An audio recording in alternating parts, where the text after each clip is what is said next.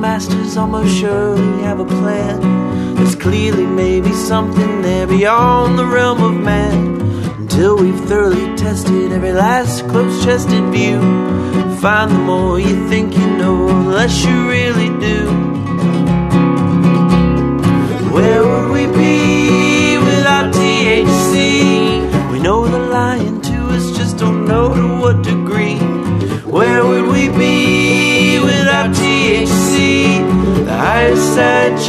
Show.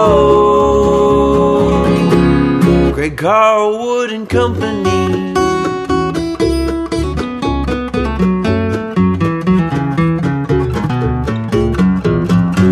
All right, higher side chatters, we've spent many a conversation at the nexus of elite belief systems, magical practice, and world events, and as time goes on, I get the ever increasing feeling that reality is unraveling into one big ritual.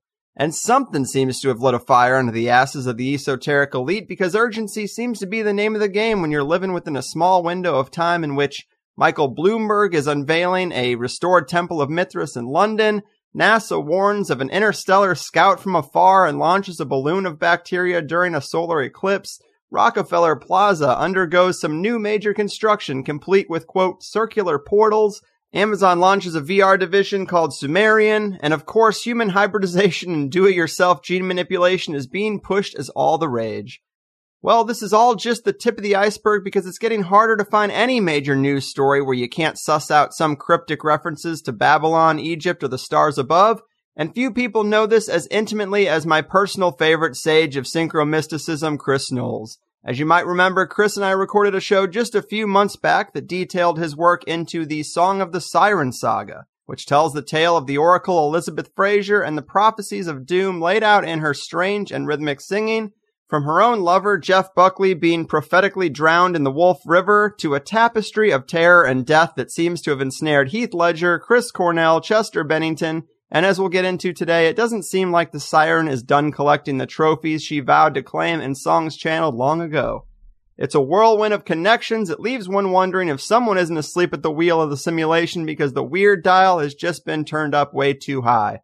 Of course, Chris's ongoing esoteric adventure is blogged about on his website, The Secret Sun, and I can't wait to get into the latest chapters, so let's do the damn thing. The great ritual revealer and one of my favorite scribes of strange stuff, Chris Knowles, how the hell are you? I'm good. Glad to be here. Always glad to be here. Yeah, man. I'm really glad you could be here too. I love this overall saga. Since that last talk, I have just seen siren and mermaid references explode. And as you know, I've also found myself having the smallest of personal connections to what might be one of the siren's latest prophesized victims, but we'll get into that. Of course, this is a continuation of the last show in a lot of ways, and we can't give all the required context, but what would you say to sort of reintroduce people to this wild ride? Well, what we looked at before was this song, uh, Song to the Siren, that was premiered, I guess 50 years ago now, on the Monkees TV show first premiered in the context of aliens and MK Ultra and marijuana, of course, marijuana being the great liberator, and sort of spiraled through history up into the early 80s and then on into the 90s. And what happened is that it was channeled, and I think that's the only word that you can actually use is channeled by a Scottish singer with a troubled past and a very curious biography who eventually entered into a romance with the son of the man who co-wrote Song to the Siren and embarked on a very tempestuous and passionate love affair that ended with him, as you mentioned before, drowning in the Wolf River Lagoon in Memphis. That's the barest of elevator pitches there. I mean, the level of detail here is so extensive and so deep and so obsessive, really, that it really makes you begin to question what exactly are we living in? are we living in? You know, it's funny because I was thinking about this show last night and I was thinking about talking to you and I was just lying in bed thinking, I was like, are we really in some kind of simulation? I mean, are we living in a simulation and don't realize it? And the funny thing is about that is that last night's X Files episode was kind of based on that premise. I was really kind of thinking about that. And it's like, you know, would you know the difference if you were living in simulation? And is this like some sort of signal emanating from afar that, you know, it's, it's time to wake up to the simulation? I'll give people some background because I don't think I really expressed this the last time we spoke. Around the time that Song to the Siren was released. I mean, I didn't hear Song to the Siren until a couple of years later, but I heard her singing and I remember I was listening to the radio. I was in my room and before the song was half over, I was calling the radio station and, you know, begging them to tell me who this was singing. It was, it really was like those kind of supernatural moments, like the sirens call, really. So I got into a couple of the records, but at the time I was really into punk rock and hardcore and metal and, and all this kind of stuff. And I was like, you yeah, that's not really my thing. They're a little too arty, a little too, you know, hairstyle for me. But then a couple years later, I'd sort of gone through the punk rock thing and then, you know, punk rock started getting really negative and there was a lot of like really dark energies emanating around that scene. So I sort of broke away from that and I started getting into a lot of late 60s stuff. I was listening to a lot of like Grateful Dead and Jefferson Airplane and stuff. And I started playing music and I met the singer from Queens. And, you know, we, we were just throwing ideas around and he said, well, you know, have you heard the Cocteau Twins? And I'm like, yeah, you know, I'm into the Cocteau Twins. I got some of their records a couple years ago. And he's like, all right, no, you haven't heard the Cocteau Twins. So he made me a tape and it just blew the top of my head off. I was like, this isn't music. This is like some sort of signal. This is some signal from some other dimension. It's like a harbinger. It sounds ridiculous in context today, but you have to understand this is over 30 years ago. And I was just like, what am I listening to? This isn't music. This is like something else. And if you go online, you'll see this meme where it's referred to as otherworldly from another reality. I mean, all this kind of language. And you saw a lot of this language at the time.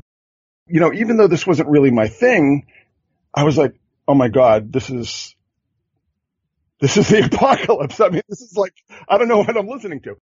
So that's sort of the context. That's, that's sort of the background with this. And everything sort of sprung from there. And, you know, of course they went in different directions and became more poppy.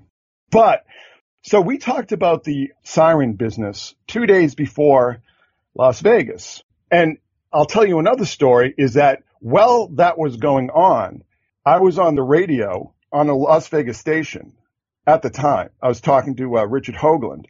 His show was based at that time out of Las Vegas and soon after was taken off the air. and I was booked to talk about Las Vegas because I was really tuned into the symbolism on this. I mean, the symbolism on Las Vegas is just it's off the charts. It's like nothing, literally nothing I've ever seen in my life. He booked me to uh, come on the show and talk about it, but there kept being these weird issues. At one point, somebody seemed to be intercepting the signal. Uh, you know, things just went down. And then, like I said, all of a sudden he wasn't on the air in Las Vegas anymore. So kind of keep it in that context. But, you know, the whole thing that we were talking about with the siren issue is based on Heaven in Las Vegas. I mean, Heaven in Las Vegas is really the linchpin. It's one of their albums which seem to have a very strong prophetic tie-in with the issues with, you know, Jeff Buckley and Chris Cornell and so on. So, I mean, Heaven in Las Vegas was really the linchpin for me. And while I was decoding, I mean, the symbolism in Las Vegas is so in your face and so blatant that it escaped no one. I think that everybody really understood when they saw that footage of this stuff going on under the shadow of this eerie illuminated sphinx and giant black pyramid. You don't need to be a, you know, a PhD in, in symbolism and semiotics, you know, even though no such thing exists to suss out what you're looking at there. I mean, everybody got it. Everybody saw what was going on, but I don't think they just realized the depths of it. I started to think about like, well, what's the significance of this heaven in Las Vegas? And then it struck me like a ton of bricks it's the war in heaven. And it's the war in heaven that, you know, I know Gordon White's been talking about in context of the geopolitical situation and economics. But this is just the war in heaven on, on a higher realm. I mean, for argument's sake, we can say this exists in the symbolic realm and, you know, you can psychologize it.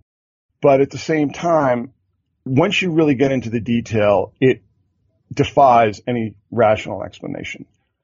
Mm-hmm. It does. And, you know, I listened to that show again and you were pretty clear with the statement that this is leading up to something big and something bad. And at the time, we were talking about the flurry of hurricanes named after ancient goddesses that incarnated into sirens in ancient Rome. But then, like you said, this harvest festival shooting happened two days later. And it's just like so prophetic. I mean, yeah, like you said, it's also completely drenched in symbolism. 32nd floor, Babylon's on the 32nd parallel, Black Pyramid, more deaths underneath that. It's called the Harvest Festival. It has the winged sun disk invoking on the logo of it. Paddock shoots a bunch of people that are corralled into a, a, fenced area. It's just like, what the hell? Jason Aldean's black sun tattoo. Yeah, and his, you know, the flaming hexagons on his stage show. And, and in one stage show that I had put a, an image on, on the blog, there's like a flaming black pyramid above the stage it's interesting because you know you couldn't tie me to a chair to get me to listen to Jason Aldean music, but I I was really like, what is going on with this? First of all, that's not his real name. His real name is Jason Williams, and the whole tie-in with Aldean because when I heard Aldean, I was like, wow, that sounds like an Arabic name. And I believe it is an Arabic suffix. And I sort of started thinking about Aladdin and the Aladdin Casino, which was very famously imploded in 1998, the Aladdin Casino was imploded, and it sort of gave people a very strong mental image of what a controlled demolition looks like. It just goes on and on. I mean, mm-hmm. we are at a very strange point in the timeline here because the barrier that once existed between the symbolic and the physical has just broken down entirely, I think. Right. And I think, I don't think it just broke down of its own accord. I think it was it was a controlled demolition. you know, I mean, it was it was blown up, and it was blown up through a series of very powerful and concentrated rituals. Mm-hmm. And the Vegas thing, also, you know, like you mentioned, Heaven in Las Vegas was one of the Cocteau Twins albums, but Mandalay Bay invokes water, and she actually wrote, or I guess they wrote, Heaven in Las Vegas 27 years ago. Fraser was 27 27 encodes 9. And you also mentioned the 10-1 date is binary for 9. So a lot of nines popping up in this thing. And to have written something 27 years ago at age 27 is pretty on the nose. I just find that so crazy how the numbers always seem to repeat and stack in these kind of interesting ways. Well, that ties into the whole idea of the 27 club that you hear about with these rock star deaths. Right. So there's that tie in there. So there's just, you know, like I said, the walls of demarcation are, they're not crumbling. They've crumbled. And 27 in some astrological reckonings ties into the whole idea of the Saturn return. So she was born in 63, 1990 is a Saturn return. And then to 2017 is another Saturn return. And then, you know, we talked about this whole bizarre appearance she made at Royal Albert Hall in London during the summer of 2017. So there's definitely something going on with the numerology. And, you know, again, I mean, 27 is nine times nine times nine and 27 years from the date of the Las Vegas shootings. And this is very important because 27 years from that date is the occultation of Regulus by Venus. And there seems to be an enormous amount of emphasis being placed on this celestial event. Gordon seems to think that it's some sort of Luciferian or, or Lucifer symbolism, where Venus is the morning star and it occults the king. Regulus has been tied to, you know, King David, for instance, and to Jesus throughout history. So we have this whole symbolism, this on the nose, October 1st, you know, like you said, the binary, the nine, the nine times nine times nine. So what we're seeing here is that, you know, the birth of Elizabeth Fraser, 63 to 1990, Heaven in Las Vegas, that's nine times nine times nine, to the Las Vegas shootings, that's nine times nine times nine, and then to these occultation of Regulus that seems to have, you know, an enormous amount of importance. And I'll tell you why I believe it has enormous amount of importance because you know, you hear all this talk about the singularity and when man and machine merge and all this kind of thing. They say that is going to happen. You know, you can look this up yourself. I mean, the date they cite for the singularity for this apotheosis is 2045, you know, which is right after, you know, October 2044.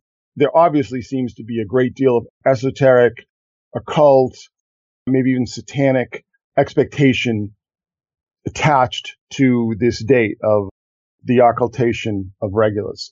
Now, and the interesting thing about Regulus is that Regulus kind of shows up throughout the year. I mean, you know, you mentioned the Great American Eclipse, mm-hmm. which sort of cut the continental United States in half. The only star that was visible during the eclipse was Regulus.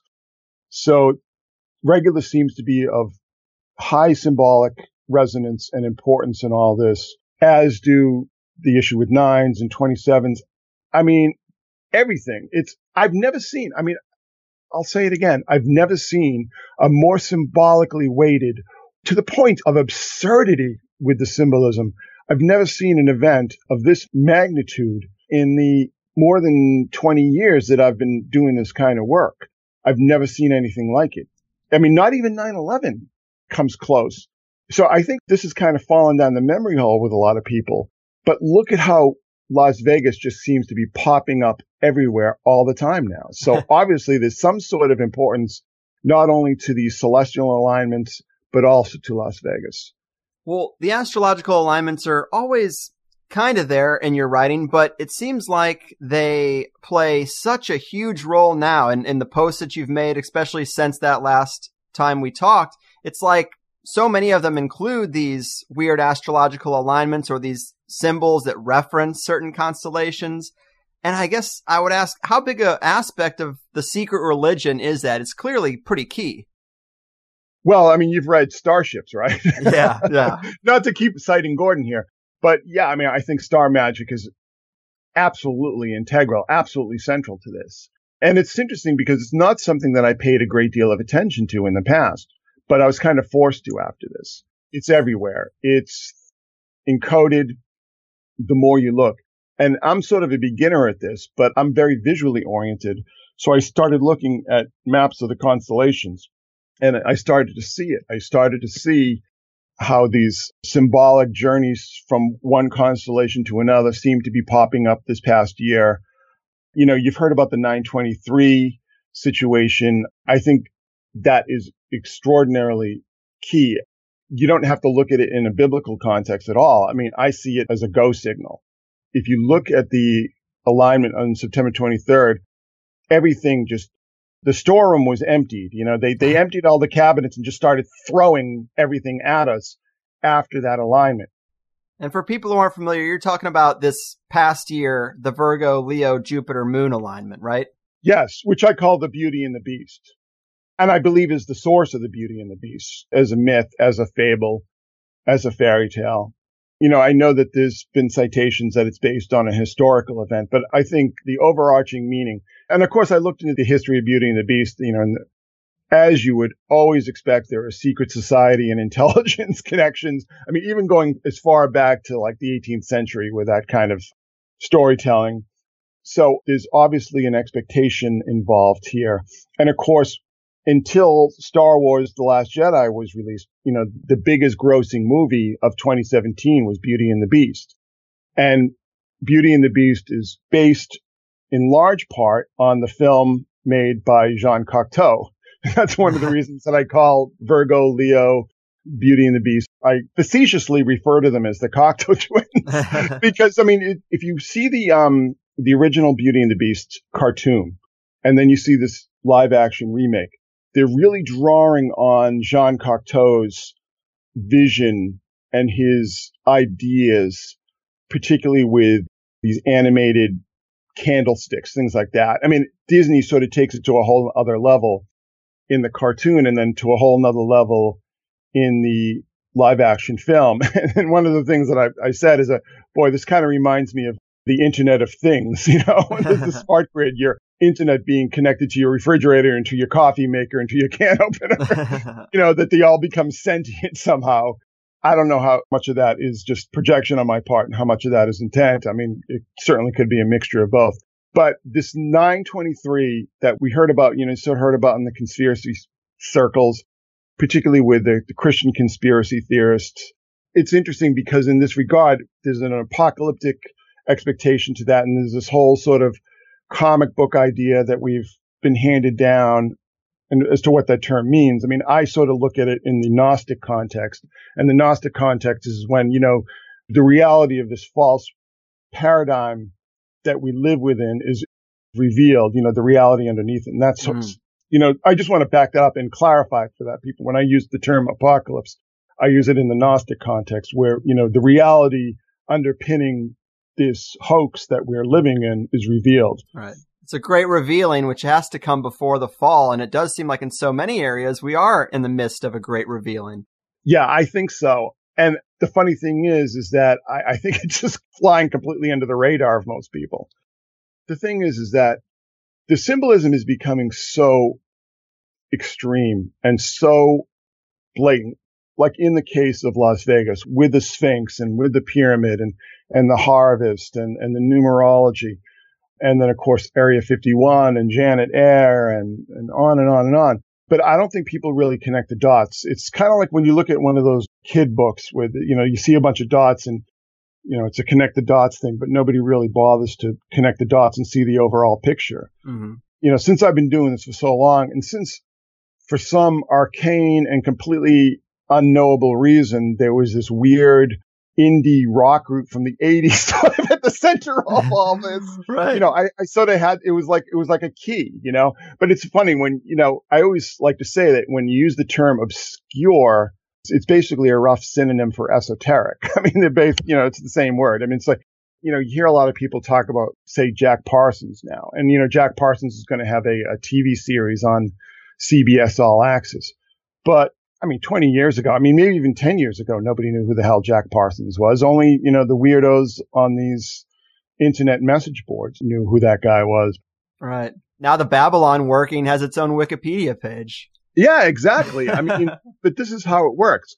Things gestate in the underground. And I believe we discussed this when we were discussing the siren is that things gestate in the underground and build up momentum you know, sometimes the momentum peters out and sometimes it snowballs. And, and it, just in this case, it snowballs.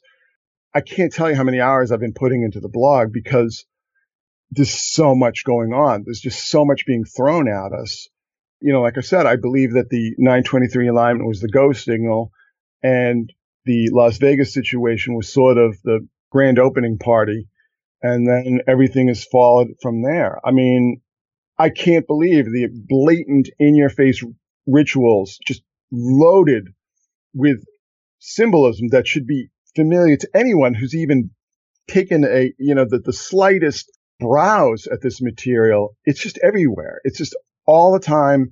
You know, I call it the never ending ritual. You know, we're coming up to the Super Bowl. I, I believe that we're going to see a lot of this material, a lot of the symbolism there. I think it's going to tie back to Las Vegas. It's going to be connected. And we're going to reach a point that people are just going to have to stop and say, oh, wait, you know, I've been sort of brushing this stuff aside. I've been ignoring it. I've been denying it, but it's going to reach, you know, a critical mass. And I think, you know, that will be a, a crisis point in our history.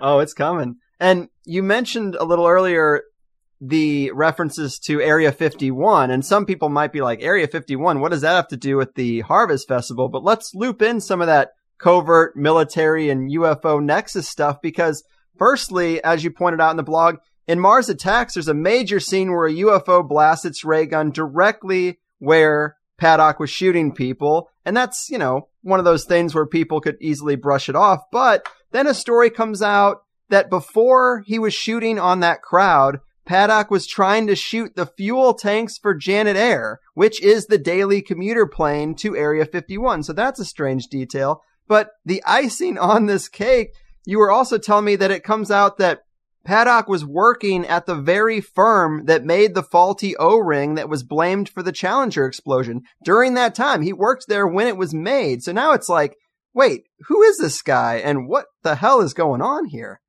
Yeah, I think it's really important to establish who he is. Um, we heard a lot of really bogus stories about him coming out in the wake of the shootings.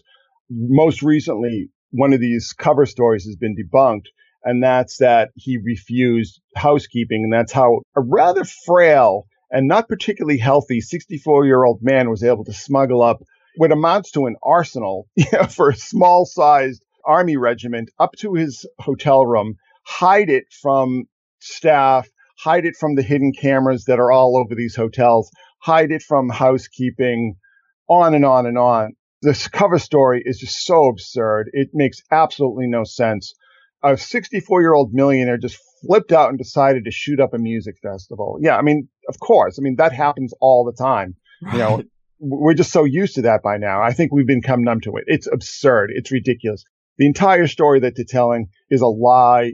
It's a deliberate lie. It's everybody knows it. I mean, even the media eventually caught on to it and just sort of dropped the story entirely. We've heard a lot of stories about the Saudis and the Saudis owning the Four Seasons and that there was a assassination attempt on the crown prince and, and all these kind of things. But that to me, I mean, I'll admit that I haven't really gone into the, you know, the deepest detail on that angle of it, but to me, it just sounds like another cover story. And I'll tell you why it sounds like a cover story because of the symbolism is just so overwhelming and is so pointed and is so ritualistic that I can't see this in anything else but the context of a ritual. I'll give you a great example. And I know, you know, I'll, I'll circle back to Paddock in just a moment, but around the time in the wake of Las Vegas, the strange story came out that Boris Johnson, the foreign minister of Great Britain, was at a Buddhist temple in Myanmar and he created sort of a stir, sort of an international incident when he began reciting verses from Rudyard Kipling's The Road to Mandalay. Okay, so this came out in the wake of Las Vegas, and you would think, well, maybe, you know, it's he's sort of making reference to that either subconsciously or not. Well, then it turns out that that actually happened in January. It didn't happen in the wake of the shootings. It happened in January, but the news didn't come out until after the shootings. Right. They wanted the association to be made. Exactly. I mean, it almost feels like mocking that he knew, you know, he was in Myanmar, which is with a real Mandalay, and it's not on a bay, by the way. it's pretty landlocked. He was in Myanmar with the real Mandalay, and he's reciting this verse, but the story just by dint of sheer coincidence doesn't happen to come out until after the shootings. So, uh, it's just, you know, come on, come on. I mean, just stop. You know, I mean, it, it, it's just like, you, that's what I'm saying. It's like, I'm very detail oriented. I'm, I'm, I'm actually kind of obsessive because I have major OCD. So I can't let go. When I get this sort of whiff, this odor in the air of some kind of ritualism or some kind of nefarious uh, esotericism, nefarious strand of esotericism at work here. I can't let go of it. I physically can't let go of it. Uh, Well, one of those crazy details, if people are like not really getting the connection to Elizabeth Fraser, like, yeah, she wrote an album called Heaven or Las Vegas. I mean, that's a pretty loose connection, but in my notes here, it says Paddock arrived in Las Vegas on 817, which is the same day that album was released in 1999, which is again, nine times nine times nine years. I mean, this is on the day, 27 years. Yeah, it was actually 917. It was September 17th. Oh, 917. Yeah, yeah. Yeah, that's a long time to be hanging out before shooting. Yeah, I mean, so then, you know, there's the story behind Paddock starts to emerge. And what we see is that his father was a bank robber, quote unquote. I mean, we can't really go into detail on everything because there's so much detail to go through. But I went through and people can go on the blog and, and see what I looked into with this guy. It's clear that this guy was a federal informant you know, he escaped from federal prison and somehow evaded capture, even though he was running a bingo parlor and even though the local government and local police were trying to get this guy arrested, he was able to get a driver's license. I mean, this guy's a fugitive.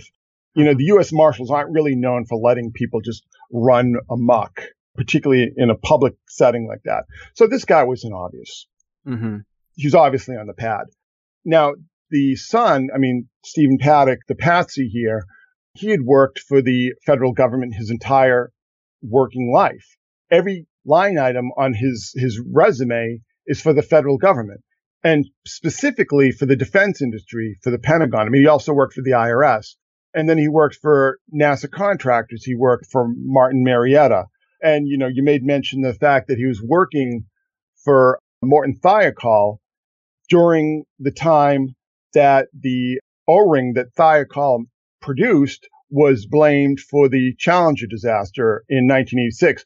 January 1986, two weeks after the first Cocteau Twins Hmm. album was released in the United States. But that's, again, that's just another weird sort of signal.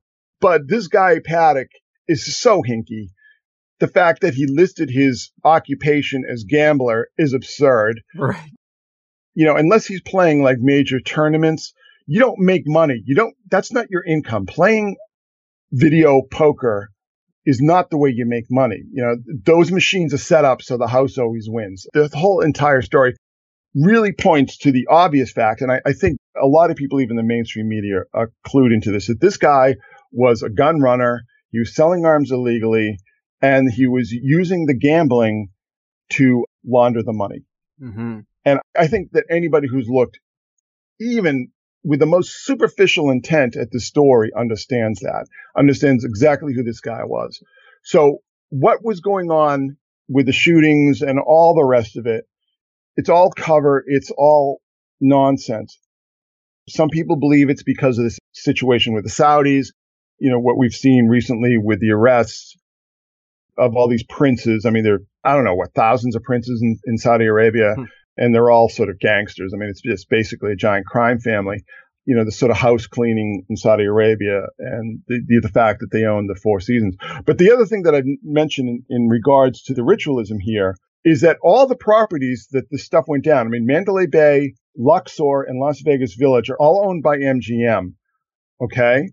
And what's the connection here? This all started for me. I mean, all of this started for me when Chris Cornell dies. Where does he die? At the MGM in Detroit, right? Mm-hmm.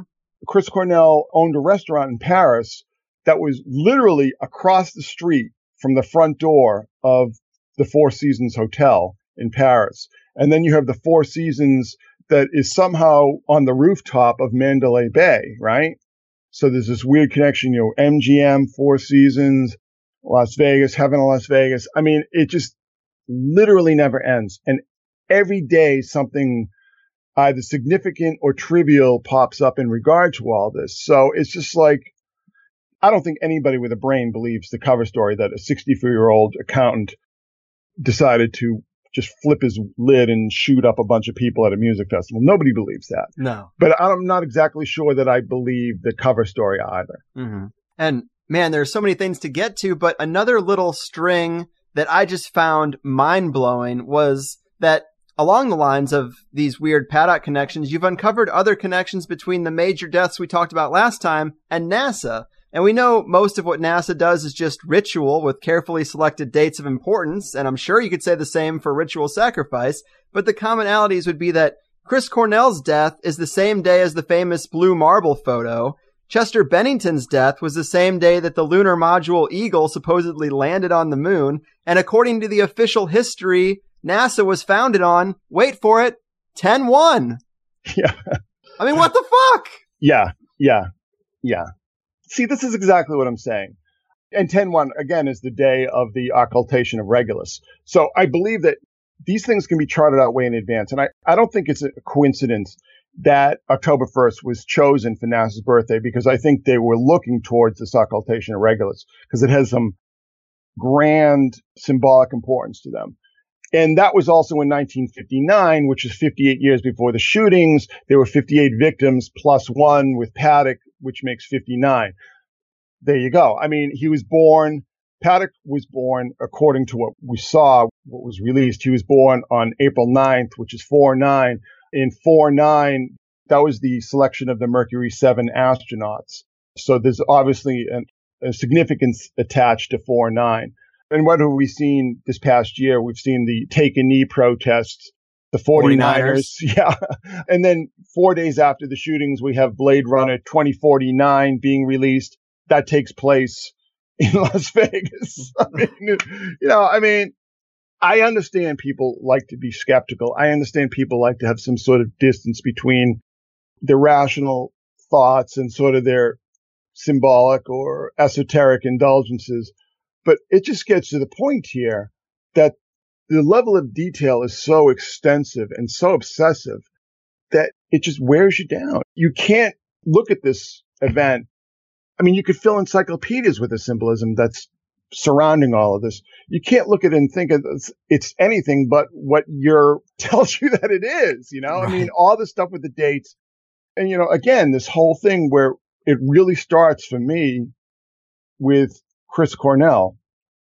And like you mentioned, the Apollo 10, the big blue marble, that image that the flat earthers are always so incensed about. And then ends with the birth of NASA. It's almost like a reverse time situation. Yes. which is a big thing in, in high esotericism and high ritualism. Mm. So yeah, there's so much of it.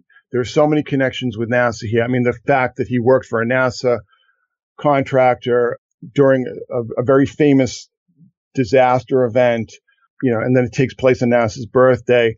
As far as NASA is concerned, there's this whole controversy where we see this guy who looks a lot like Stephen Paddock wearing a pink pussy hat and a pink NASA shirt at one of these Trump protests in Nevada.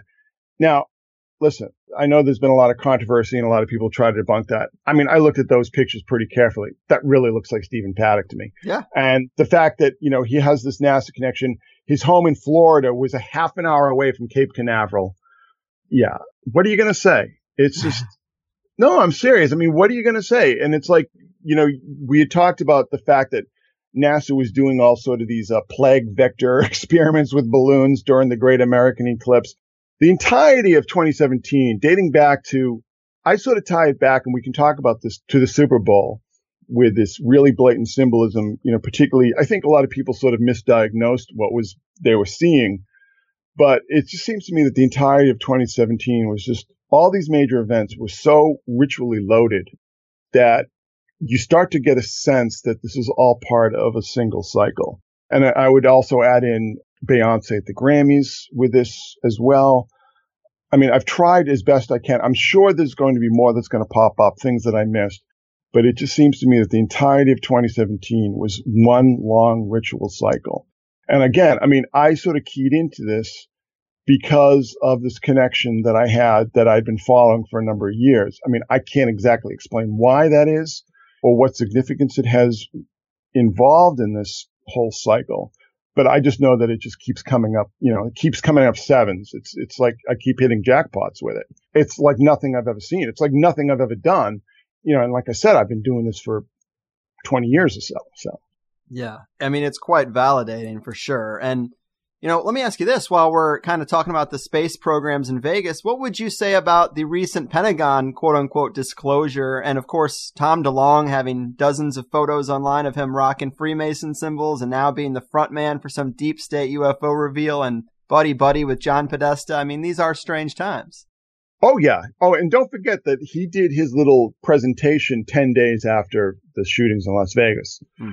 You had that Podesta tweet nine days. So there's our nine again. There's our ritual nine. Podesta tweeted about this nine days after Las Vegas. And then the next day we have this big presentation with all these CIA and Pentagon and Lockheed Martin and Hal Puthoff. I mean, come on, you know, I mean, it's like really that was a coincidence somehow. I mean, I'm not exactly sure what significance of the fact that Paddock was trying to blow up area, you know, Area 51's pet airport there. I mean, I'm not exactly sure what that was about yet. I kind of have a hunch, but I can't really go on record on it yet because I haven't nailed down the details. But yeah, I mean, the fact that this all starts, I mean, it literally all starts. The first act of this drama here is somebody shooting from Mandalay Bay, whether it's Paddock or some black ops guys. I mean, I'm not exactly sure who, allegedly trying to blow up the gas tanks at Janet Air.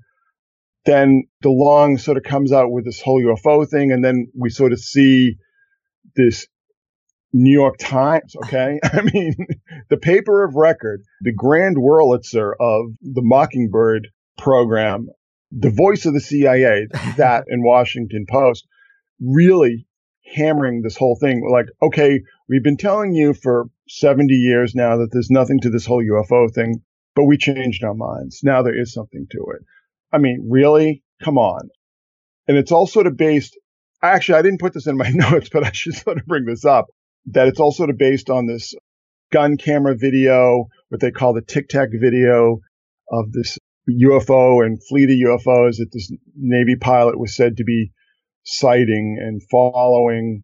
And it's based on a PBS program on the Nimitz destroyer. I mean, this whole production, does anybody, anybody at all not realize that this is a deep state ritual drama being unfurled on our heads?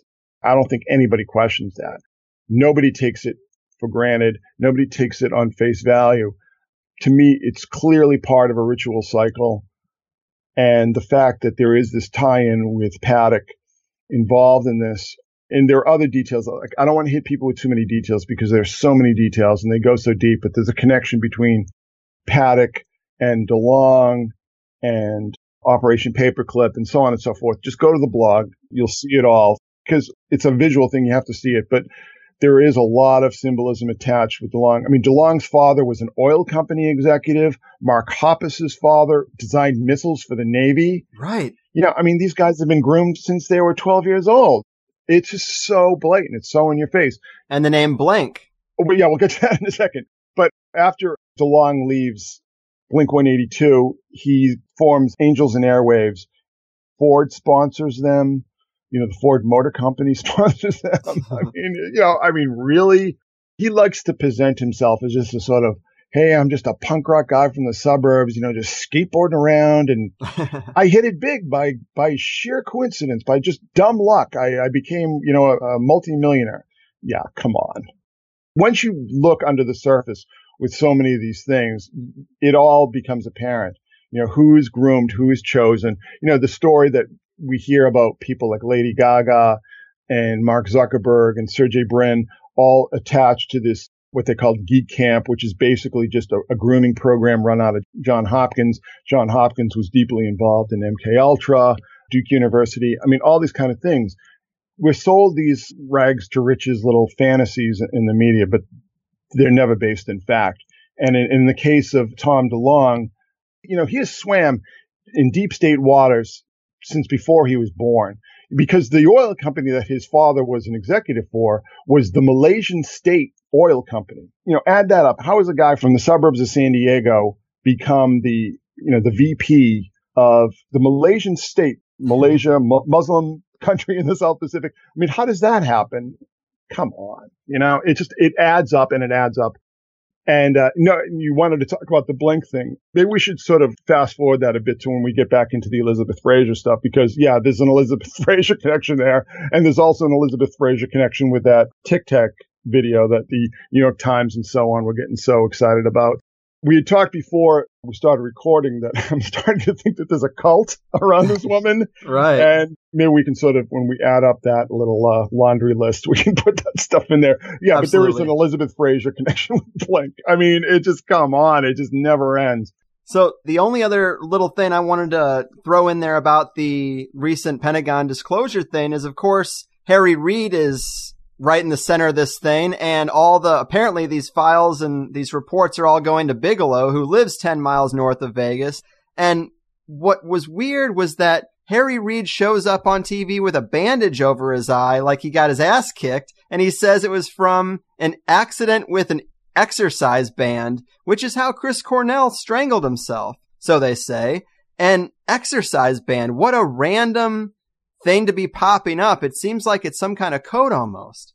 Yeah, it does feel like it's some kind of code. And Harry Reid said that he was exercising in his bathroom. Who the fuck exercises in their bathroom? Nobody does. It's insane. No, right. particularly like an 80 year old man does not exercise in his bathroom.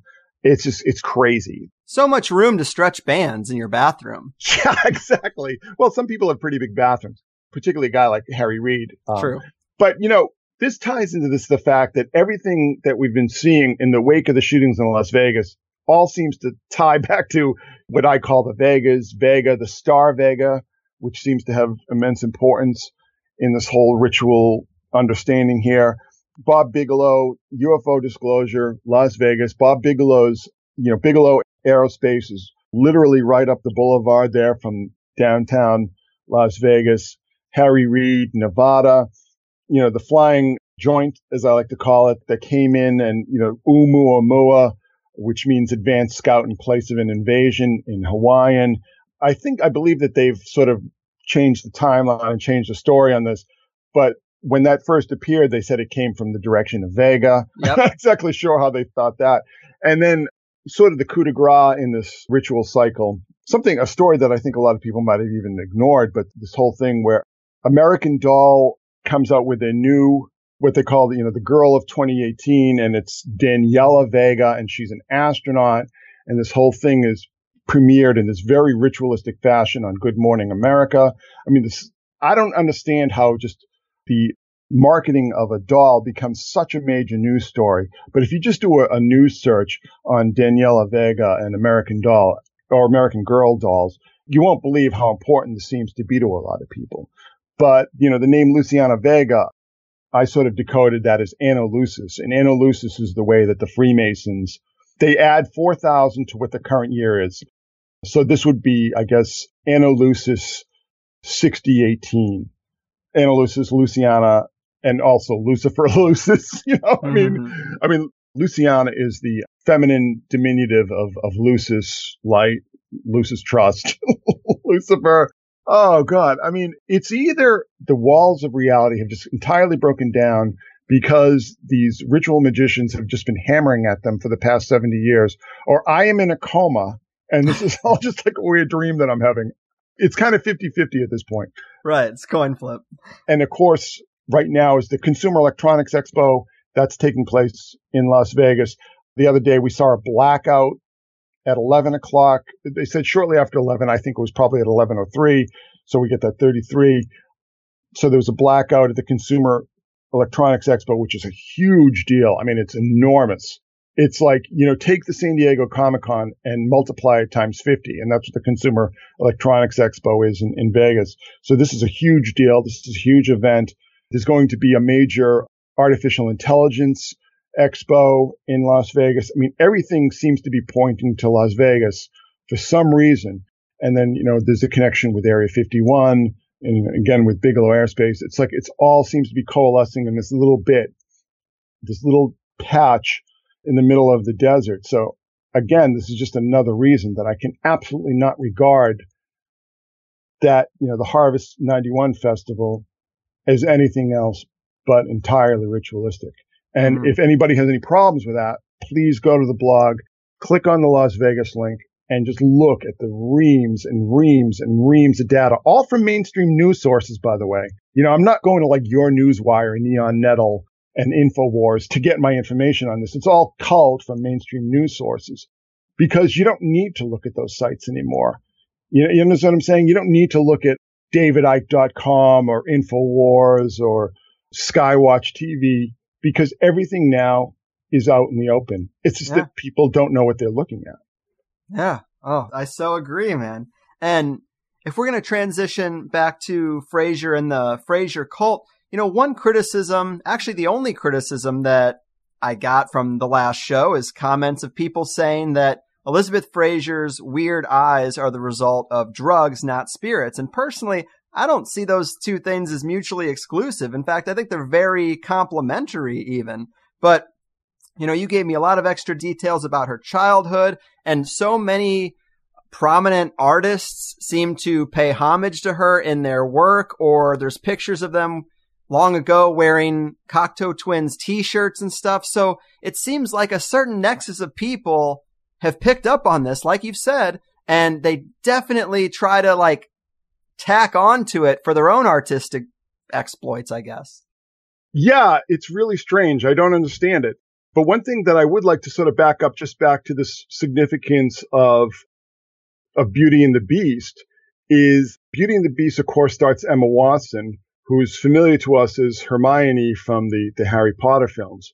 Now, Emma Watson was in a film in 2012 called Perks of Being a Wallflower. And the whole linchpin of Perks of Being a Wallflower was this Cocteau Twins song called Pearly Dewdrops Drop. And, you know, I actually put a video clip of her talking about like, you know, the song, she'll know that, you know, her life is set when she hears the song and somebody comes up to her. It's this, this whole thing that but the guy who um, wrote and directed that film and wrote the novel that it's based on also wrote the screenplay for Beauty and the Beast.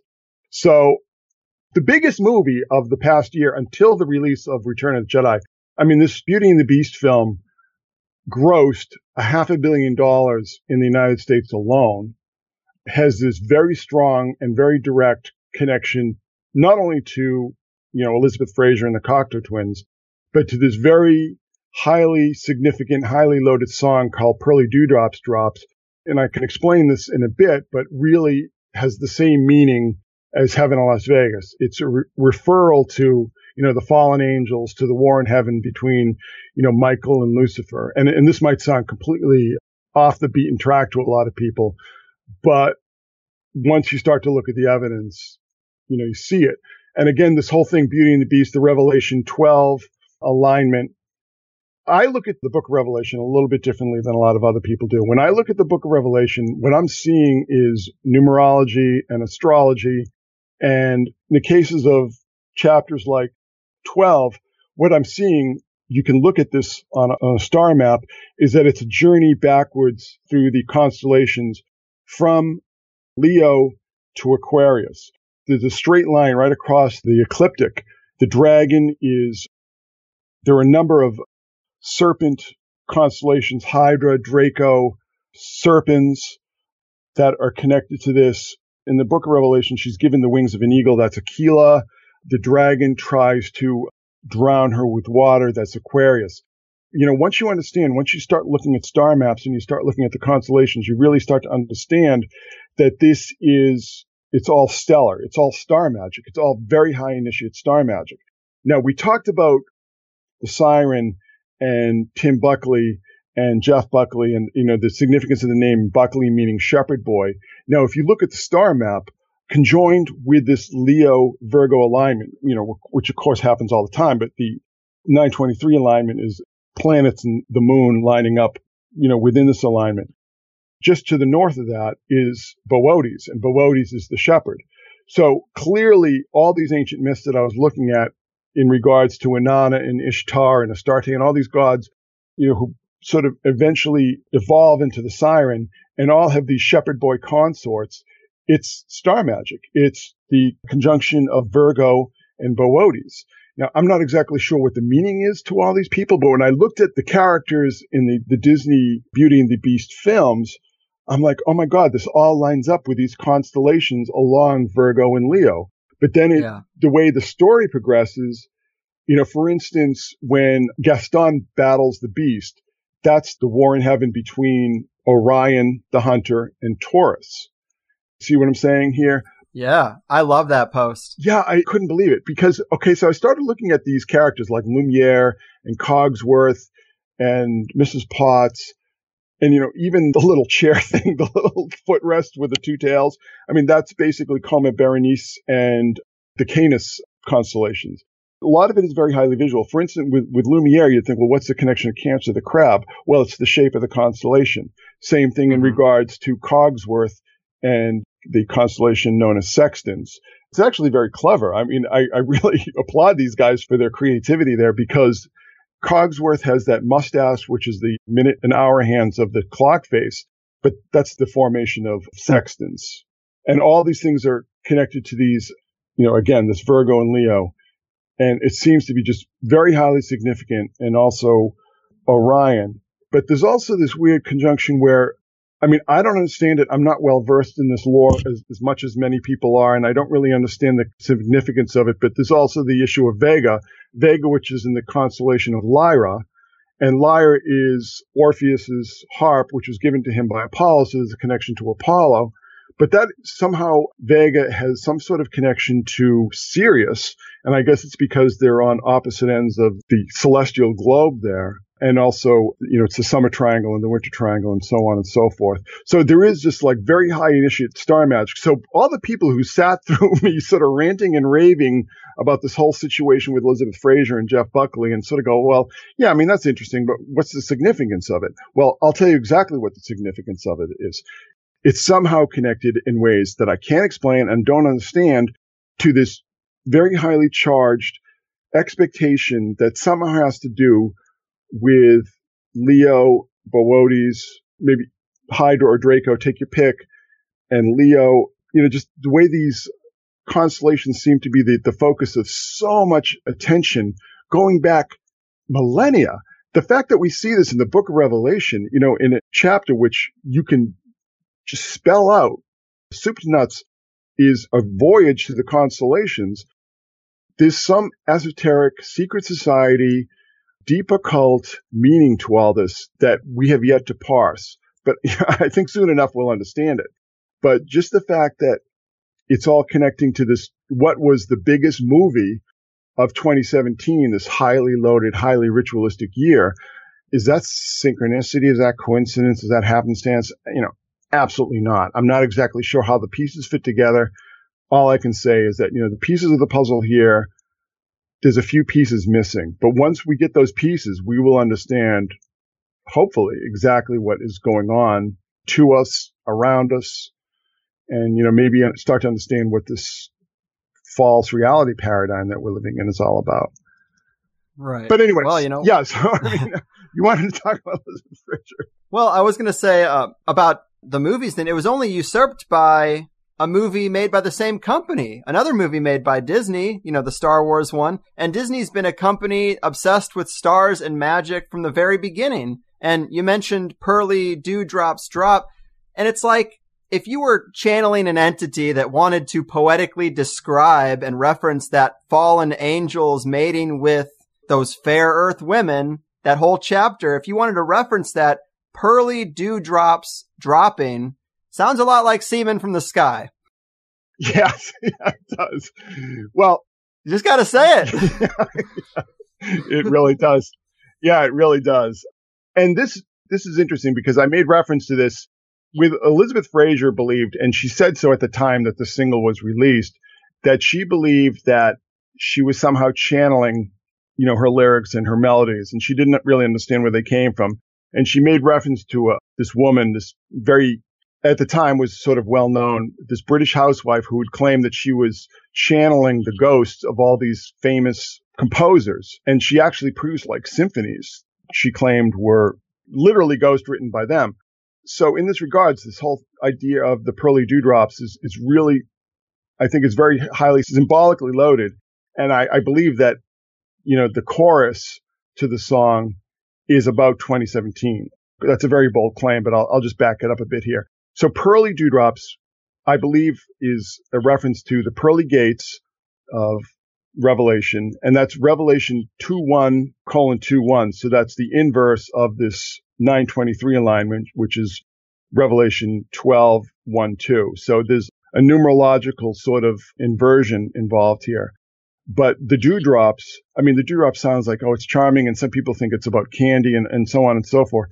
Dewdrops, if you look in the Old Testament, dewdrops appears again and again and again, and it has to do with blessings from heaven the dew falling from heaven, the dewdrops. I mean, just do a search at a place like Bible Gateway or, you know, whatever online resource that you prefer, and you'll see this show up several different times, you know, particularly in the Old Testament. So pearly dewdrops drop to me. I mean, a lot of people think, oh, isn't that charming? Oh, she's so eccentric and oh, isn't that cute? They're not listening to the way she's singing, where she doesn't seem to be very happy about the pearly dewdrops drops. and they don't know the lyrics because the lyrics are kind of hard to parse. I mean, I actually listened to the song, you know, I've been listening to the song for 34 years now, but I actually sat down and really worked on the lyrics and I, I believe I decoded them. But she's talking also about the ruby suns. And of course, we saw the red suns this year attached to Hurricane Ophelia. We're in Great Britain. Particularly, the suns were turned red. I mean, how much more biblical and apocalyptic do you need to get than the sun turning red. you know what I'm saying? Right. We also had the moons turning red. But another thing we can get into in a bit is, you know, I believe that she has a lot of, I mean, she's very well read, but as I mentioned before, but I believe that she also has a lot of witchcraft and esoteric knowledge because she talks about the ruby stars and the ruddy cups. Now you think, well, what does that mean? Well, the ruby star, the star ruby is a ritual in Aleister Crowley's, I, I believe it's in the, the Silver Star order. So the Ruby Star is a reference, intentionally not, to that. And the reason why I believe this is intentional is that she talks about the ruddy cups. The ruddy cup is the cup of the whore of Babylon. in Revelation 17. I have a lot of reason to believe that she was very directly referencing biblical symbolism at this point in time. There's other songs that she was doing so as well. So I believe that what she's talking about is the cup of abominations, you know, drunk on the blood of saints, all that really phenomenal poetic language that we read in, particularly in the King James version of Revelation. So, you know, the first line of the song is ruby stars are ruddy. Ruddy in some regards means it's red. So she's saying red stars are red. That doesn't make any sense, right? I mean, it just, it's, it's silly. If you put that in the context of her later lyrics where they seem to be just constructing words at random and constructing words out of other words and so on and so forth, you would think, well, I guess that makes sense. I mean, she's just, she's spouting nonsense. So ruby stars are ruddy. It's a pearly dewdrops drop. Now, I'm telling you, I just got chills because I realized what mm-hmm. she's saying here is that, you know, the sun turns red, the Whore of Babylon arrives, and the fallen angels. It's all the same. Yeah. It's like, so, I mean, you can look at it in the context of just like wordplay, but I really don't believe that that's what's going on. And I'll tell you exactly why I don't believe that's what's going on. Because not only do we have this connection to Beauty and the Beast and the 923 alignment, and again, if this sounds all just completely insane to people, please just go to the blog. You know, I methodically spell it out over and over again. You'll see it visually in front of your eyes. It's very easy to understand. This whole idea of the fallen angels, when you go to the YouTube and watch the video, and in particular, watch the official video, just go to YouTube, type in Cocteau Twins, Pearly Dewdrops Drop, official video. So the official video starts with a close up of the archangels. And it's interesting because this was shot in a chapel in a very famous sanitarium or, you know, mental institution in England. So it starts with the, the, the archangels, but just immediately you see a waterfall superimposed over it. So what's the significance there? I mean, you know, it, angels falling.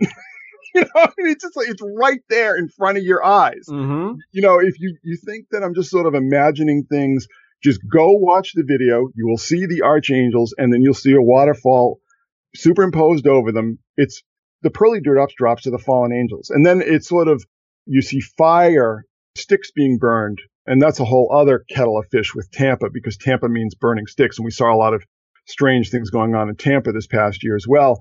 And then she emerges from the burning sticks and she starts singing, you know, Ruby Stars are Ruddy, Ruby Star, the Star of Ruby, Aleister Crowley, Ruddy, you know, the Cup of Abominations, Revelation 17. So it's like, oh my God, like this is not a cute little song that everyone thinks it is. So then the lyrics, the lyrics to the chorus go, it's interesting here because she's she alternates between singing Ruby Suns and Ruby Stars, and then sometimes she's doubling because the lyrics are like double, triple, quadruple tracked. So she's saying Ruby Stars and Ruddy Cups. Rose the pearly dewdrops drops. Now, this is very important. Rose the pearly dewdrops drops. So the pearly drops rose. And then it's tis the lucky penny penny that binds the pearly to their souls. Now, I'm telling you, I'm getting chills again because I'm just thinking of all the information that I've been collating connected to all this. So it's ruby suns and ruddy cups. So again, it's that the suns turn red, the Whore of Babylon returns, the fallen angels rise, and then people are then, you know, they, they either sell their souls or somehow possessed by the fallen angels. Yeah. And you think, oh my God, oh my God, that's what she's saying. it's like, oh shoot. Oh, it's just, it, and, but when you watch the video, you'll think, oh, this is just, you know, her walking through a church and she's singing these little charming nonsense lyrics. That's not what's going on at all. She's singing about the fallen angels returning to heaven. Right. Now, the lucky penny, lucky, lucky penny penny is very interesting to me because I, I was like, well, okay, a penny. What's the significance of penny? And then I looked up the new design or the recent design for the British penny. And if you look on the flip side of, you know, the reverse of the British penny, you see this cropped out version of the British standard flag, which has, you know, these lions, these lion standards, you know, sort of archaic medieval imagery. But it has this cropped image of a lion's chest, and then it has a cropped image of the harp. I believe it's the Welsh lion and the Irish harp. Now, what's the significance of that? Well, that cropped out lion part, that's where Regulus, you know, we talked about Regulus and the occultation of Regulus. That's where Regulus is located in the constellation. And that part that you see on the British penny of the lion corresponds to what's called the sickle in Leo. And what's the sickle? The sickle is harvest. Okay. Mm. You following me here? And then the harp is Lyra. It's the lyre. And if you do the research on this, it's pretty apparent that the harp that we see, like particularly in, in the old Irish flag, is actually a reference to Lyra, to the constellation, that it had some sort of significance even back then. So it's Lyra and Regulus, but it's, you know, particularly it's the area of Lyra, the region of Lyra that corresponds to Vega. So it's basically the penny, the British penny, the lucky penny penny that she's singing about is Vega. It's some sort of conjunction. I don't understand it. I'm not familiar enough with the star lore to explain it, but it's something to do with some sort of conjunction between Vega, heaven of Las Vegas, and Regulus.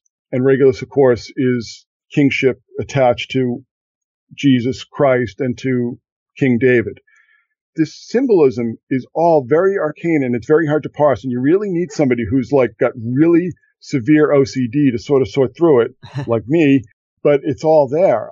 You can argue with or not. So really what's getting back to this whole thing with the siren, and we can talk about the eyes in a moment, but the whole thing with the siren to me was just like whatever was channeling itself through this woman was using these instances of the siren that are probably maybe a little bit easier because it's a simpler narrative to sort through. But they were using that just to sort of like establish her cred, you know, her prophetic cred. Mm-hmm. So all the stuff with the siren, you know, not only is there the esoteric and occult significance as far as the the conjoining of Virgo and Boötes, which has an obvious significance dating back to ancient Sumer. It's sort of like it's an easy narrative that you can kind of hook into, but it's basically just like okay, well, you know, we saw that she was prophesying these situations with clarity and directness. So now you're going to the next level now. So it's like we're up to the next level now and it's taking us to all this Lyra, Vega, all this constellation stuff that again, I don't understand, but it's just, this is going to be the defining issue on an esoteric level of our time. You know, I really believe hmm. that. And that's why I think that even if people just sort of look at Las Vegas in a parapolitical or conspiratorial context, and I understand that, and, and, and I'm not arguing that th- those elements might not be there. They might not be tacked on to that as well. But to me, this is really about the next phase of the big plan has kicked in. That sounds like, you know, a really bold claim. And I'm sure a lot of people have made it and fallen flat on the face, but it's like I bolster all this with information culled from, you know, mainstream sources, from Wikipedia, on and on and on and on. It's just that I'm just sort of connecting the dots in a way that some people haven't. But I'm telling you, it's just, it just keeps piling on and on and on. And it, it's almost gets to the point that the stuff becomes predictable, you know, that yeah. we're going to see, you know, when you mentioned the Star Wars movie, Las Vegas is referenced in The Last Jedi because and a lot of people have been complaining on this online that for some reason there's this interlude on the planet Canto Bight, which is a casino planet. Yeah. You know what I mean? So it's like, it starts off with Beauty and the Beast, Pearly Dewdrops drops and ends up with Las Vegas. So the two biggest movies of 2017 are basically Pearly Dewdrops drops in heaven at Las Vegas. you know, heaven, star, Star Wars. You know Coming I mean? from the same source. Yeah. So I have no idea. I can't explain why this stuff exists, why whatever force is driving this chose this rather obscure singer from the 80s from, you know, like a already new wave band to express itself through. And I'm not saying that it's only, I mean, there are probably other things going on out there that I'm not tuned into because I'm not familiar with the history and I'm not familiar with the context. I'm sure there are other things that other people will be zooming in on that will be prophesying all this. But I'm just telling you, I mean, this is what I happen to zoom in on.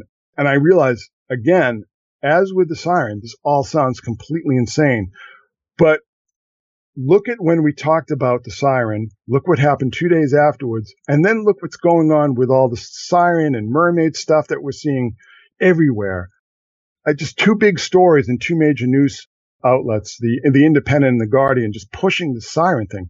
I mean, you know, this mermaid thing. I mean, they're just pushing it and pushing it and pushing it. And If you do it again, do a news search on mermaids, they're dumping this stuff on our heads. Oh yeah. You know what I mean? And I said so several months ago that the siren thing is going to be one of the archetypal dominants of this new age that we've entered into. And you can't escape it. And that show Siren still hasn't come on. That Disney series coming up on, on Freeform hasn't come on yet, but you know, the, the interesting thing about the Siren and Mermaid stuff to me, and also they're doing a Little Mermaid live action remake, you know, in the context of the Beauty and the Beast live action remake.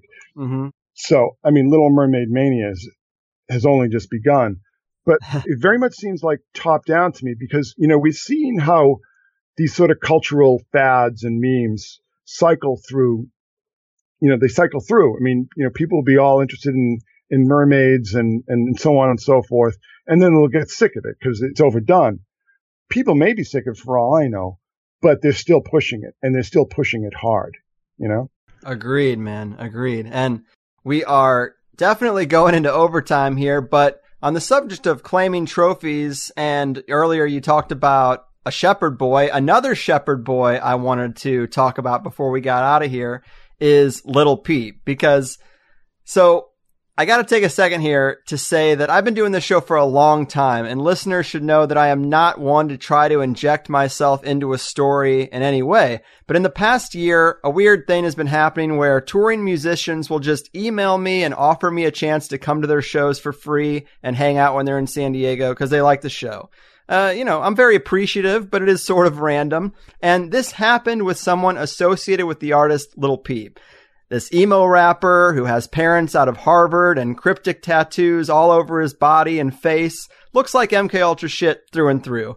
But I got an invite to come hang out when he was here on October 9th, within 10 days of the Vegas shooting, right in between our recording of the last show and its release. But I passed on it because I was busy. And then a month later, he died from a bad batch of drugs that he took from a fan. In fact, his dead body was shown on Snapchat or Instagram or some shit. And again, this was right in the window of time that we were talking about Elizabeth Fraser, and I mentioned it to you thinking, well, this is kind of a weird guy, but there's no way Elizabeth Fraser called this one out. But she actually did, didn't she? yes. Yeah. It's crazy. I had never heard of the guy before you, you turned me on to him. And I, I saw this story. I guess subconsciously, I was thinking about Little Bo Peep, of course. Yeah. And Little Bo Peep is a very famous nursery rhyme about the shepherd who loses her sheep or shepherdess, I, you know, little girl who loses her sheep and, and so on and so forth. And that, that was sort of like the first, I, I guess maybe the first inkling. But I was also thinking about the first song on, on the album Treasure and Treasure is sort of the seminal album that came out in 1984 because the first song on the album is called Ivo, but the original title of it was Peep Bo, Peep Bo. And if you listen to the chorus, I mean, she is singing the lyrics to the chorus, but she's also, the background vocals are going peep, peep, peep, peep, peep, peep over and over again. And then after the uh, second chorus, there's the bridge and she yells out, three die now, three die now, three go into our body, three go into our body. And I was like, all right, you got to be frigging kidding me. Because the first thing I thought was that Cornell, Bennington, and now this little peep. Okay, this sounds a little tenuous. But then I started sort of going over the dates and going over some of the details. And the album title is Come Over When You're Sober. Uh, that reminded me of Jeff Buckley's song on his first album called Lover You Should Come Over. I'm just sort of scrolling down here. And also, Peep Bo was released on November 1st, which was Little Peep's birthday. There it is. So the song, first song on that album is repeating the name Peep Peep over and over again before it talks about, you know, three die now, you know, so in this reckoning, he would be the third. But his, that November 1st birthday of his is actually the date of a number of releases of albums of theirs, including the Lullabies EP which we talked about in connection with Jeff Buckley, Jeff Buckley's Shepherd Boy, Shepherd Boy, Little Peep, Little Bo Peep, so on and so forth. And that has the songs with Alas Dies Laughing, Alas Dies Laughing connected to this. And the cover art is the calla lily, the calla lily, which was associated with the siren, or in this case, Venus, but also associated with the premature deaths of young men. Little Peep recorded a song with a rapper called Antoine. Antoine is a you know huge Cocteau Twins fan. Actually, has an article where he talks about his favorite Cocteau Twins songs, and talks about the band, and so on and so forth. But I was really struck by that because of the dates. Oh, and also Little Peep was from Long Beach, New York, which is on Long Island. And if you go to the uh, Wikipedia page of Long Beach and you see the city seal, the city seal is the siren. Right. Uh, so, God, people. I mean, it just never ends. I mean, it literally never ends with this. Right. Also, you know, when you told me about, not when he died, but when you told me about his death, there was actually a story that popped up in a number of news outlets that there were seahorses being found in the Thames. And the, the seahorses were found in between the area of the Royal Festival Hall, where Elizabeth Fraser performed her only solo performance of her career, and the Millennium Dome in Greenwich, where the uh, 999 invocations of the Nephilim and the fallen angels and Genesis 6 4 took place in the year 2000.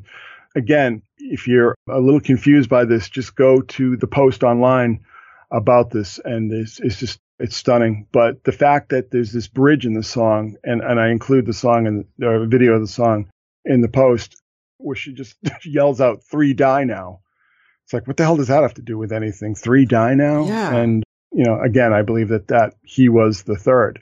And it's interesting too, is that because it's like, it's almost like three generations. It's like Chris Cornell is my generation. You know, he's part of grunge, you know, came up in the 80s and so on. And then you had Chester, part of the new metal generation, part of that, that whole early 2000s cohort. And then you have Little Peep, who's part of this sort of late millennial generation of this time period. I think that's sort of fascinating that, you know, it's like almost a trophy from each era is taken Yeah. by this uh, this force, this uh, force of nature, and who, for some completely inexplicable reason, decided to channel itself to this very troubled young woman. Right. And just to reiterate, for people who think this connection is loose, this Ivo Bo Peep song is the first song on the first side of an album released on November 1st, and Bo Peep's birthday, or Little Peep's birthday, is November 1st. And then Yeah, again, you mentioned the the city seal with little Pe- of Little Peep's hometown featuring the siren. It also features an obelisk and it also features Poseidon. And to go back to the first death, Jeff Buckley, you talked about that when he died, it was on Garland's, it was Garland's Day in the UK, which is when offerings or sacrifices were made to Poseidon. So again, the water evoking this Poseidon entity. I mean, it's clearly connected. It is just so random that I would be invited. I never heard of the guy until I was invited to the show. And then I looked him up and I'm like, wow, this is a weird guy in that nexus of music and mind control. And Chris might be interested. And then sure enough, these date syncs and of all the infinite things to talk about in a song, you talk about Bo Peep and you release the album on the day of this kid's birthday. I mean, it's, it's on point, man. It's on point. And you know, I gotta let you go eventually, but I wanted to also maybe we could revisit Blink and how they got their name. Yeah. So this whole CIA UFO disclosure, I've been sort of following this story, and uh, Grant Cameron, for instance, believes that the, the CIA have sort of cut DeLonge out because DeLonge sort of put himself out there and kind of flopped quite badly. You know, for instance, on the Joe Rogan show, yeah. it was a PR disaster for this group. So he was sort of cut out of the loop. But Blink 182, I don't think a lot of people realize their original name was Blink, just, you know, simply Blink. And, and when DeLonge talked about the band, he always referred to them as Blink. Their first album was Cheshire Cat and was released under the name Blink. But then they were sued by a band from Ireland who had the name first. And the name Blink of, of this band that sued Blink, that forced the name Blink 182, named the band after a Cocteau Twin song on Heaven in Las Vegas.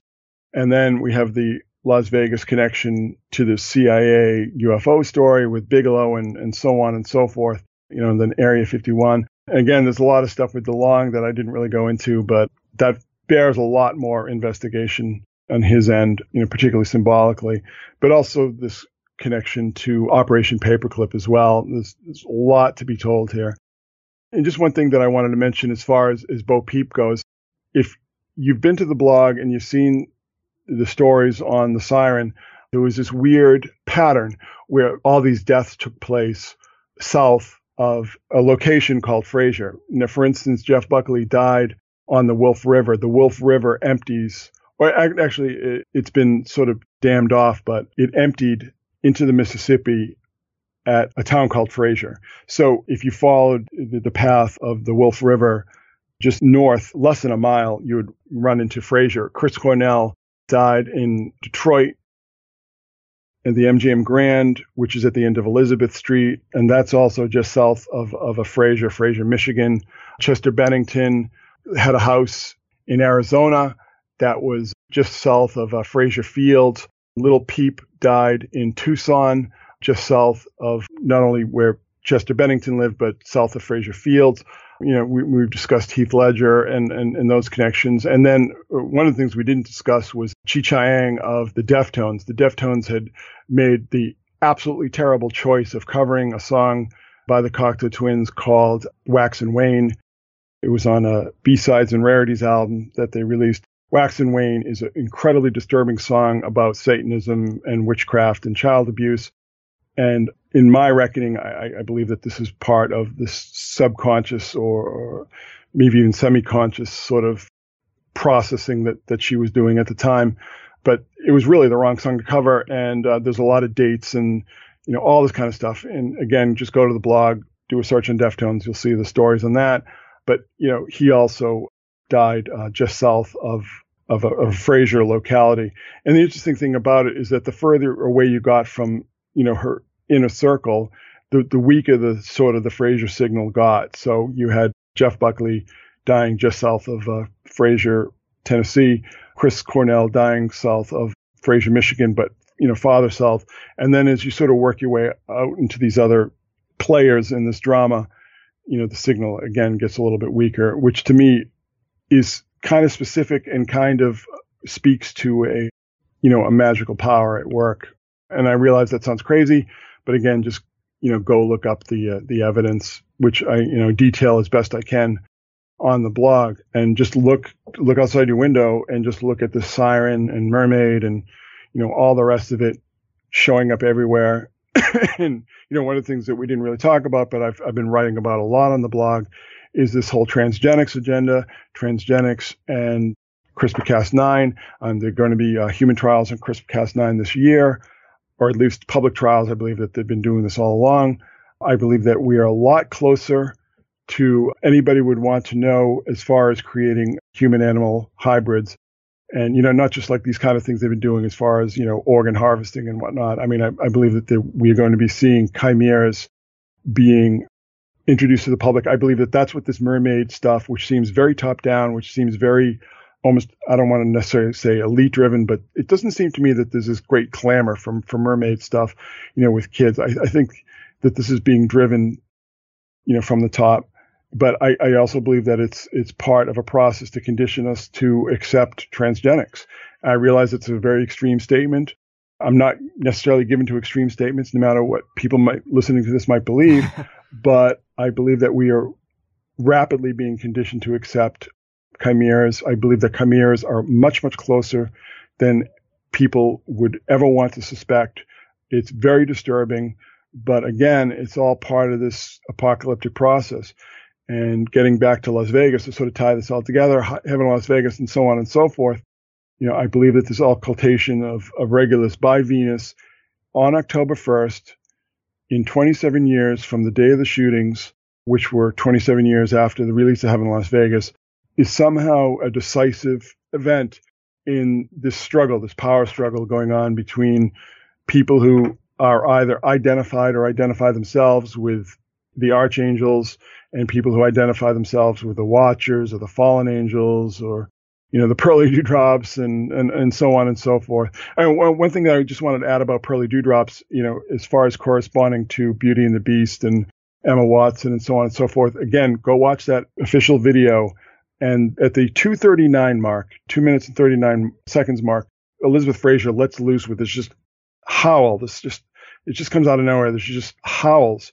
And 239 is how in every country except the United States, September 23rd is notated. So she's howling, which corresponds to Revelation 12:2. You know, the pregnant woman screaming out with, uh, you know, the pangs of childbirth, and it's just whoever was really responsible for that video. I'm not saying the director or even the producer or so on and so forth, but somebody was directing that video to correspond to, you know, not only to this Virgo Leo 923 alignment, but also to this the overarching agenda of the Nephilim, the fallen angels, you know, and again, which we see, you know, Elizabeth Fraser singing about the uh, the Nephilim or the fallen angels, the pearly dewdrops, drops Drops from heaven, pearly gates, so on and so forth. Heaven in Las Vegas, you know, heaven, archangels, or Las Vegas, the Vegas, and Vega. I don't know if I mentioned this, but Vega means uh, falling eagle. Uh, the eagle has landed. Chester Bennington dying on the the anniversary of the Eagle landing. The Eagle has landed, you know, all that nonsense on with the Apollo program. You know, Apollo is again tied back to Vega, Apollo's lyre, Orpheus. It just goes on and on and on and on and on, on and on and on and on. I mean, literally to the point of overkill. And these are all connections that I'm documenting from mainstream sources, perfectly mainstream sources, skeptical sources, so on and so forth. I don't need to delve into, you know, some Pleiadian light brotherhood source with this. It's all right there out in the open. Everything that has been hidden is becoming manifest. Everything that was once uh, secret is out in the open. And what we are looking at is a world in which it is run by high technology, but high technology in the service of black magic. I don't know how else to put it. So it's like, I don't know exactly you know what to do about this, but I, I think the first thing in, in figuring out what to do about this is, is to realize what we're looking at. And, uh, you know, as extreme as this may sound to a lot of people, it's like you can only deny all this if you try really hard. Mm-hmm. And I'm sure this is like second nature to a lot of listeners. You know, you take what I'm saying for granted, but it's like anybody who's listening to this who's not familiar with this this way of thinking and this way of looking at the world, it's like you know that this is going on. And you know, I'm speaking to you right now. It's like you know what's going on. You have to deny it. You have to project it onto other things. You have to project it onto Trump well, you know, which is justified in that regard. But it's like you have to sort of put this out of your mind because you know what's going on. You know what's happening in the world around you. And you know that the world that you thought existed was a lie. So it's like, how do we deal with this? How, how do we, how do we function in this world? I don't know.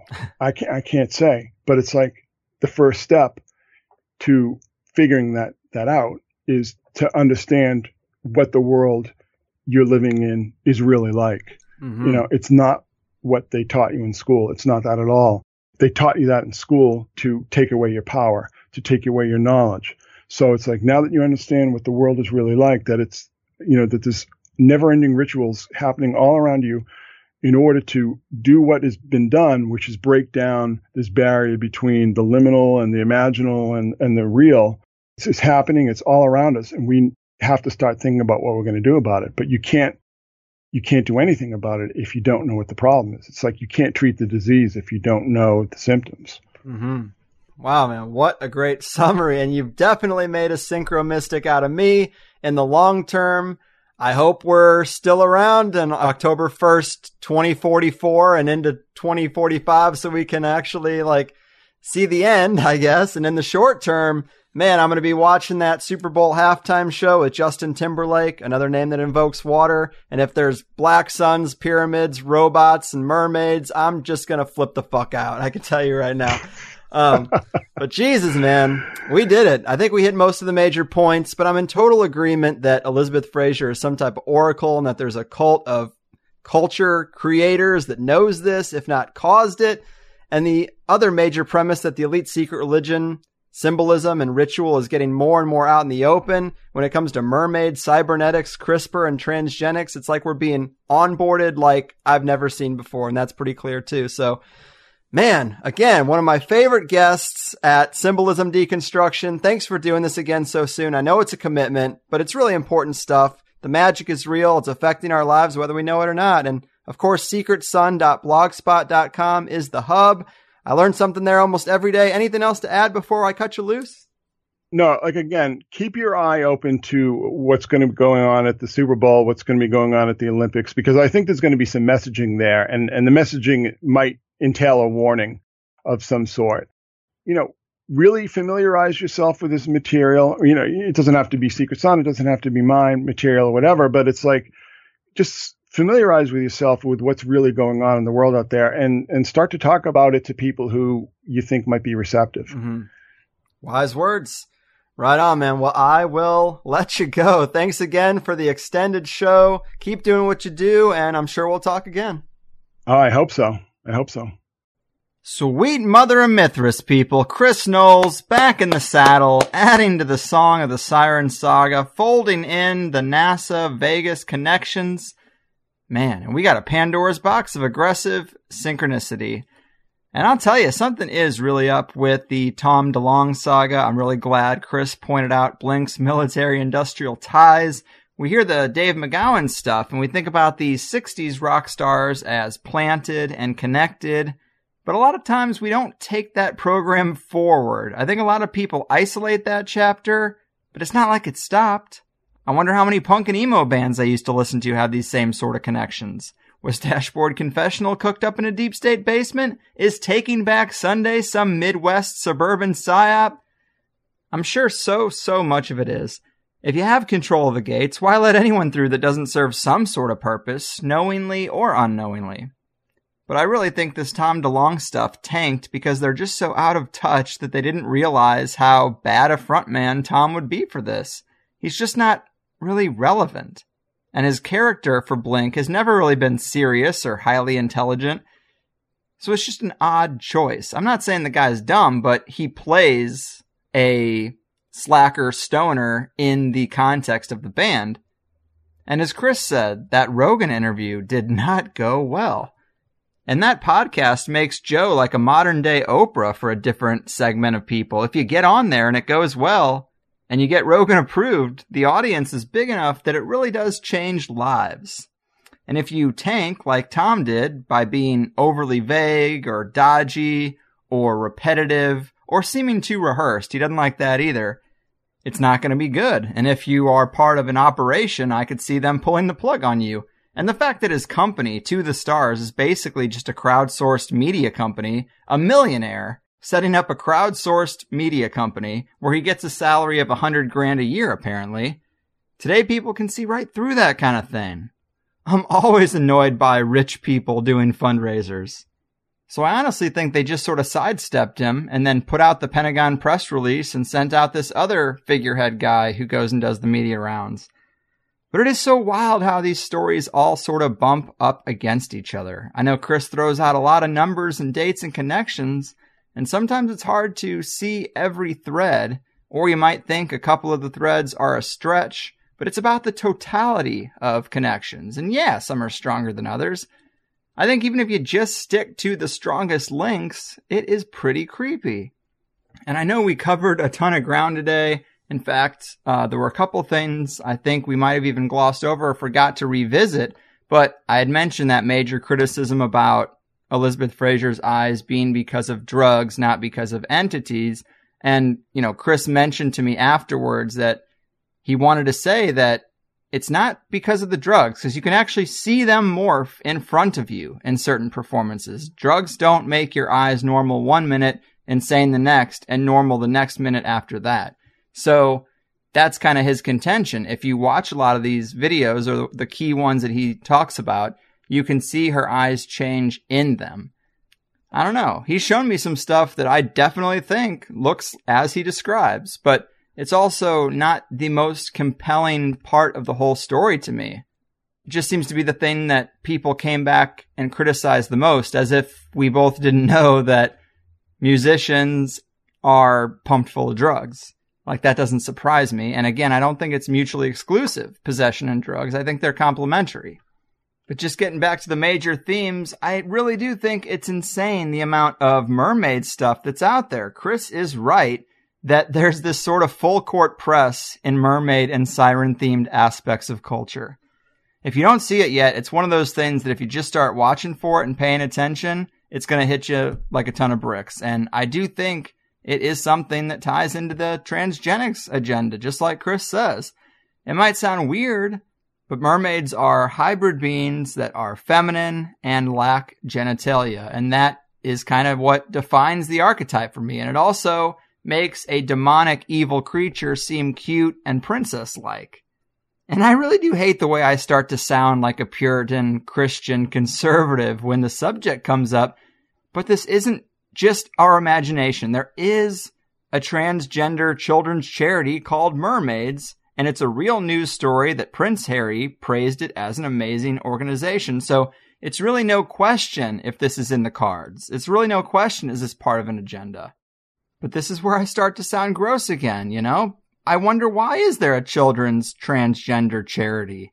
If you're born with both parts or something, I totally understand that can be very hard and makes for a difficult life, and I have a lot of empathy for someone in that sort of position.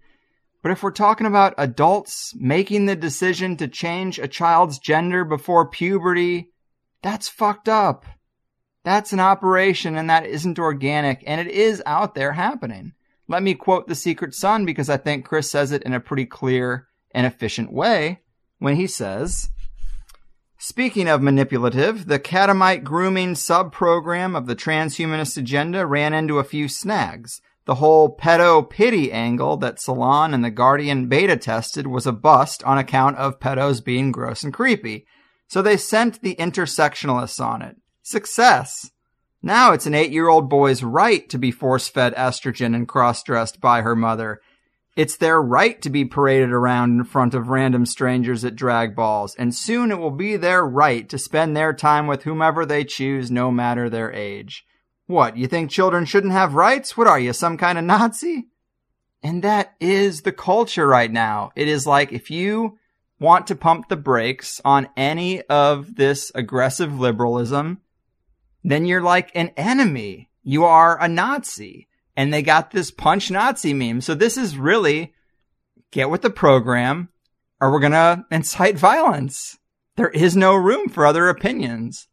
And I'm not saying the right isn't just as intolerant of other opinions and isn't just as aggressive in their own way. But when we're talking about the elite's top agenda, this transhumanist thing, this merging with machine, this crossing of genders, this operation seems largely relegated to one side. You can't say, well, what about this, that, and the other? Look, I'm trying to hone in on something here. But you know, I'm just saying I get really creeped out seeing what looks to me like a bunch of rapid fire baby steps, no pun intended, towards some really dark places. But to get to something less emotional, less triggering, the little peep thing. I mean, that's strange, right? You've got a singer who's playing off a shepherd archetype, whose parents work at an elite university, apparently, and his hometown seal includes a siren and Poseidon. That alone is a serious soup of symbolism using the exact themes that we've been talking about up to this point.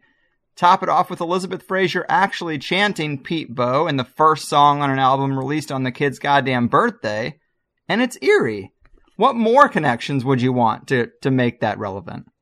So all that alone is creepy and eerie, but for this to be a concert that I was invited to come backstage and hang out in is just such a weird thing for me.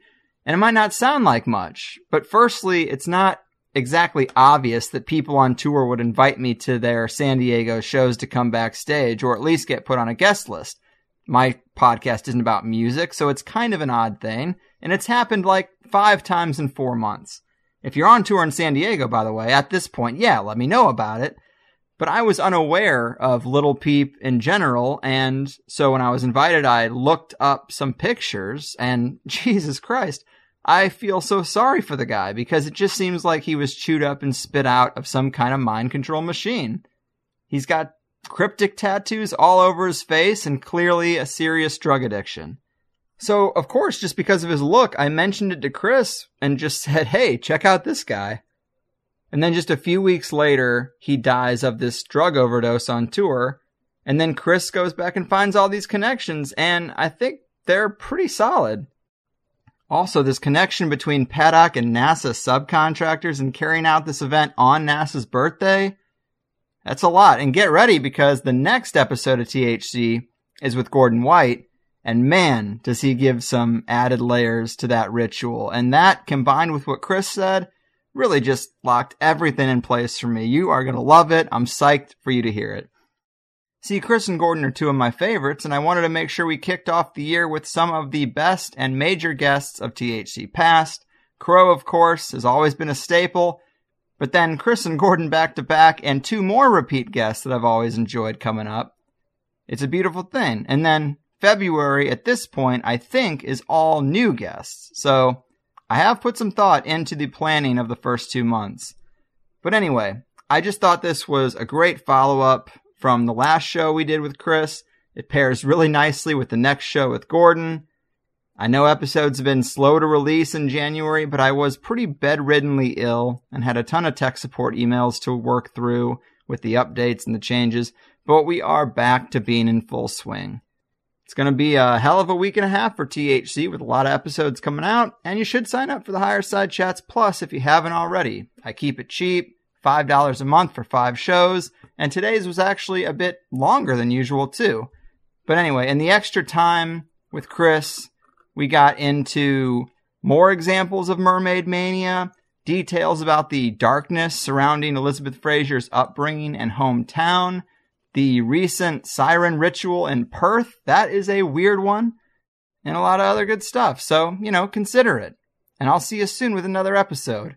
Your move, Vipers of Vegas, singing trophies of the siren and society's synchro sorcerers. Your fucking. I won't take it. No, I refuse. If it's alright, I'll keep my refuge. I've been scheming of bigger things and have to leave my old life behind. Gotta transfer to the inner earth. I built a box, built a home, got a neat elevator going under. And now you'll find me in the bunker. Bunker,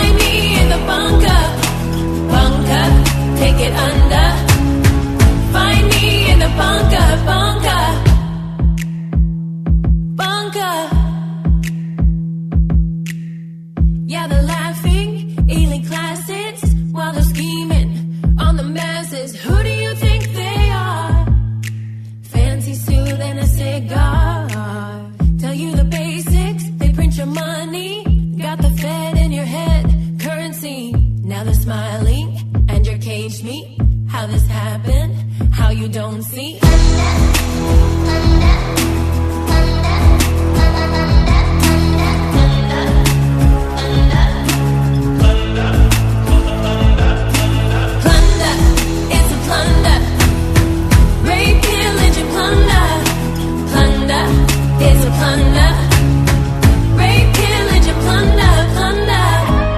Plans are simple. The best protection of all is the special shelter built according to specifications of your local civil defense organization. The basement of any house or building will become a good improvised shelter if you block the windows with sandbags. If you don't have sandbags, just what can you do? Bunker, take it under. You'll find me in the bunker, bunker, bunker. Take it under. You'll find me bunker, bunker, take it under. Find me in the bunker, bunker. Plunder a plunder. Rape, pillage, and plunder. Plunder a plunder. Rape, pillage, and plunder.